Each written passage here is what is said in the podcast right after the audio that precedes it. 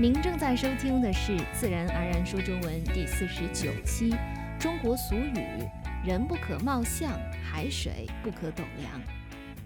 你好，我是于佳佳，欢迎收听本期节目。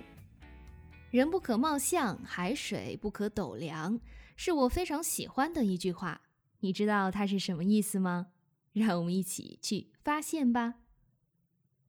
人不可貌相，海水不可斗量，是在中国人尽皆知的一句俗语。它理解起来并不困难，其巧妙之处其实是在于它的表述方式。下面我们就来详细说说。人不可貌相，海水不可斗量，是说不可以只通过人的外貌、外在去评判它，就像海水不能用斗去衡量一样。请注意，斗是一个多音字，在做盛酒的器具或做计量粮食的工具时，读第三声斗。比如在这句话中，斗就是它的本意。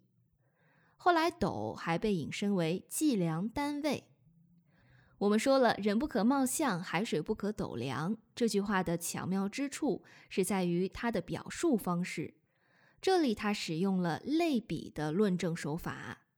类比是将性质特点在某些方面相同或相近的不同事物加以比较，从而引出结论的方法。比如这里，作者想要告诉大家不能以貌取人这个道理，可光说人不可貌相，似乎并不能很好的说服大家。那怎么办？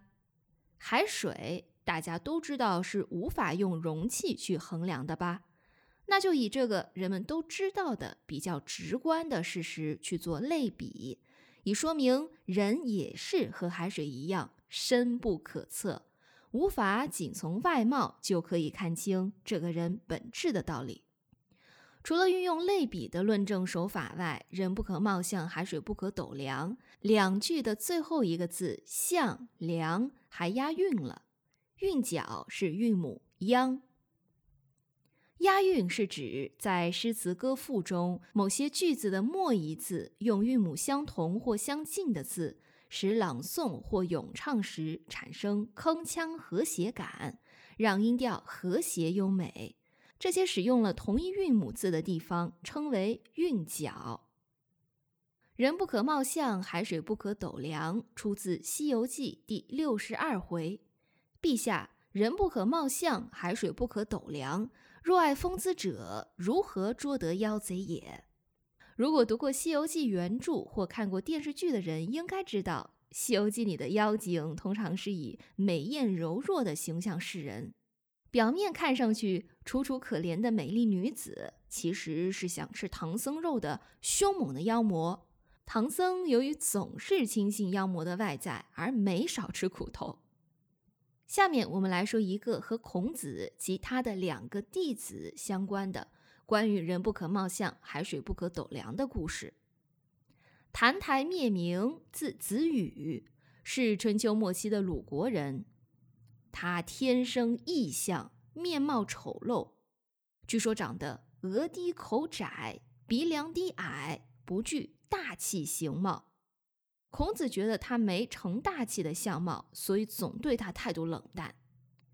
后来子羽只好退学，回去自己钻研学问。而孔子的另一个弟子宰予却相貌堂堂，能说会道，因此孔子很喜欢他，认为这个学生将来一定很有出息。然而事情的发展却出乎孔子的意料。子羽自学成才后，南下吴楚游历讲学。他虽相貌丑陋，却胸怀宽广，并没有因为在孔子处受到冷遇而对他怀恨在心，反而仍以孔子为师，积极传播儒家学说。知识渊博、道德高尚的子羽在江南地区得到了人们的爱戴。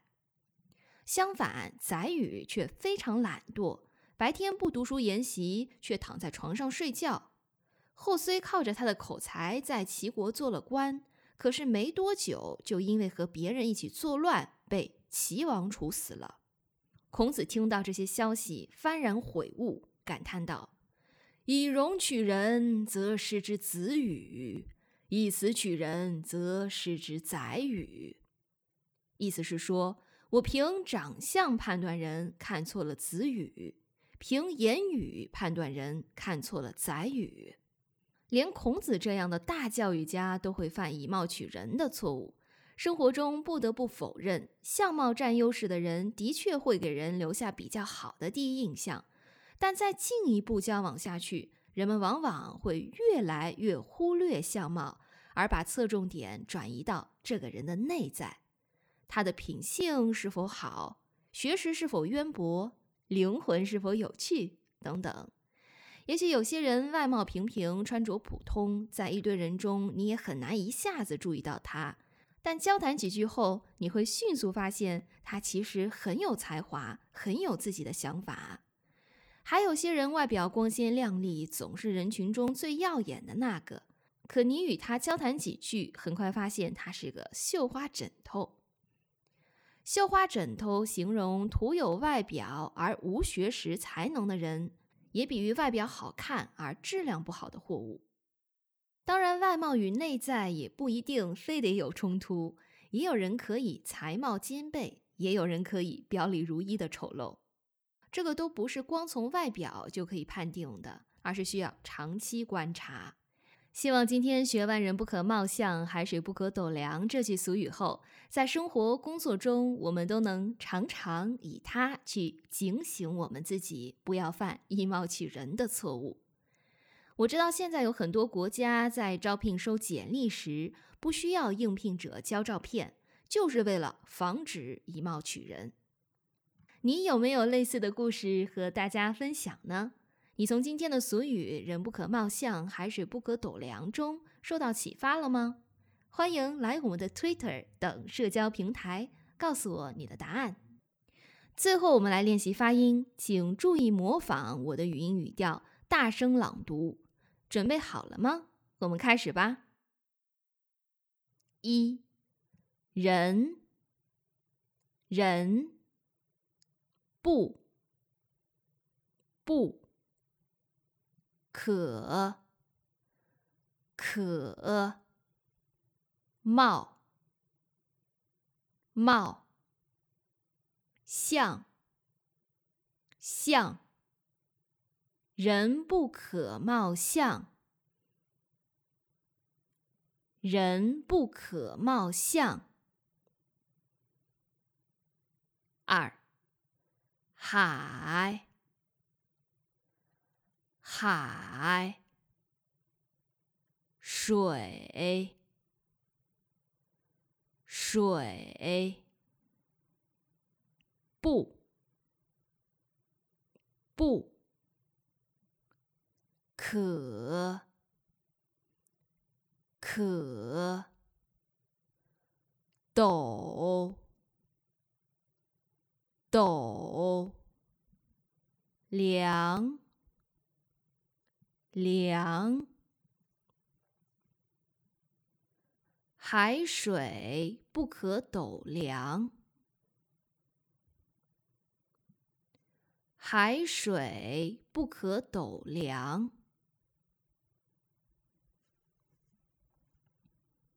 三，人不可貌相，海水不可斗量。人不可貌相，海水不可斗量。咱们，咱们，在，在，挑选，挑选，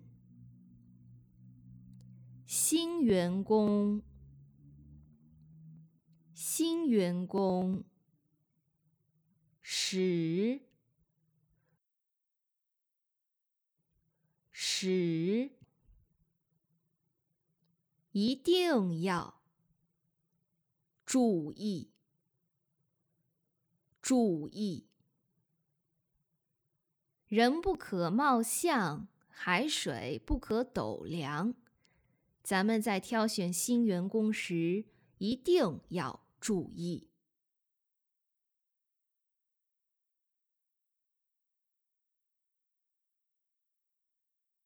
人不可貌相，海水不可斗量。咱们在挑选新员工时，一定要注意。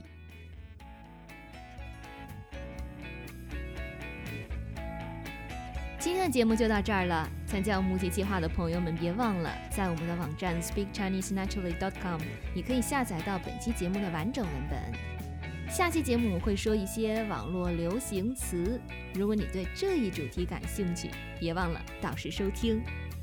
祝大家心情愉快，我们下期再见。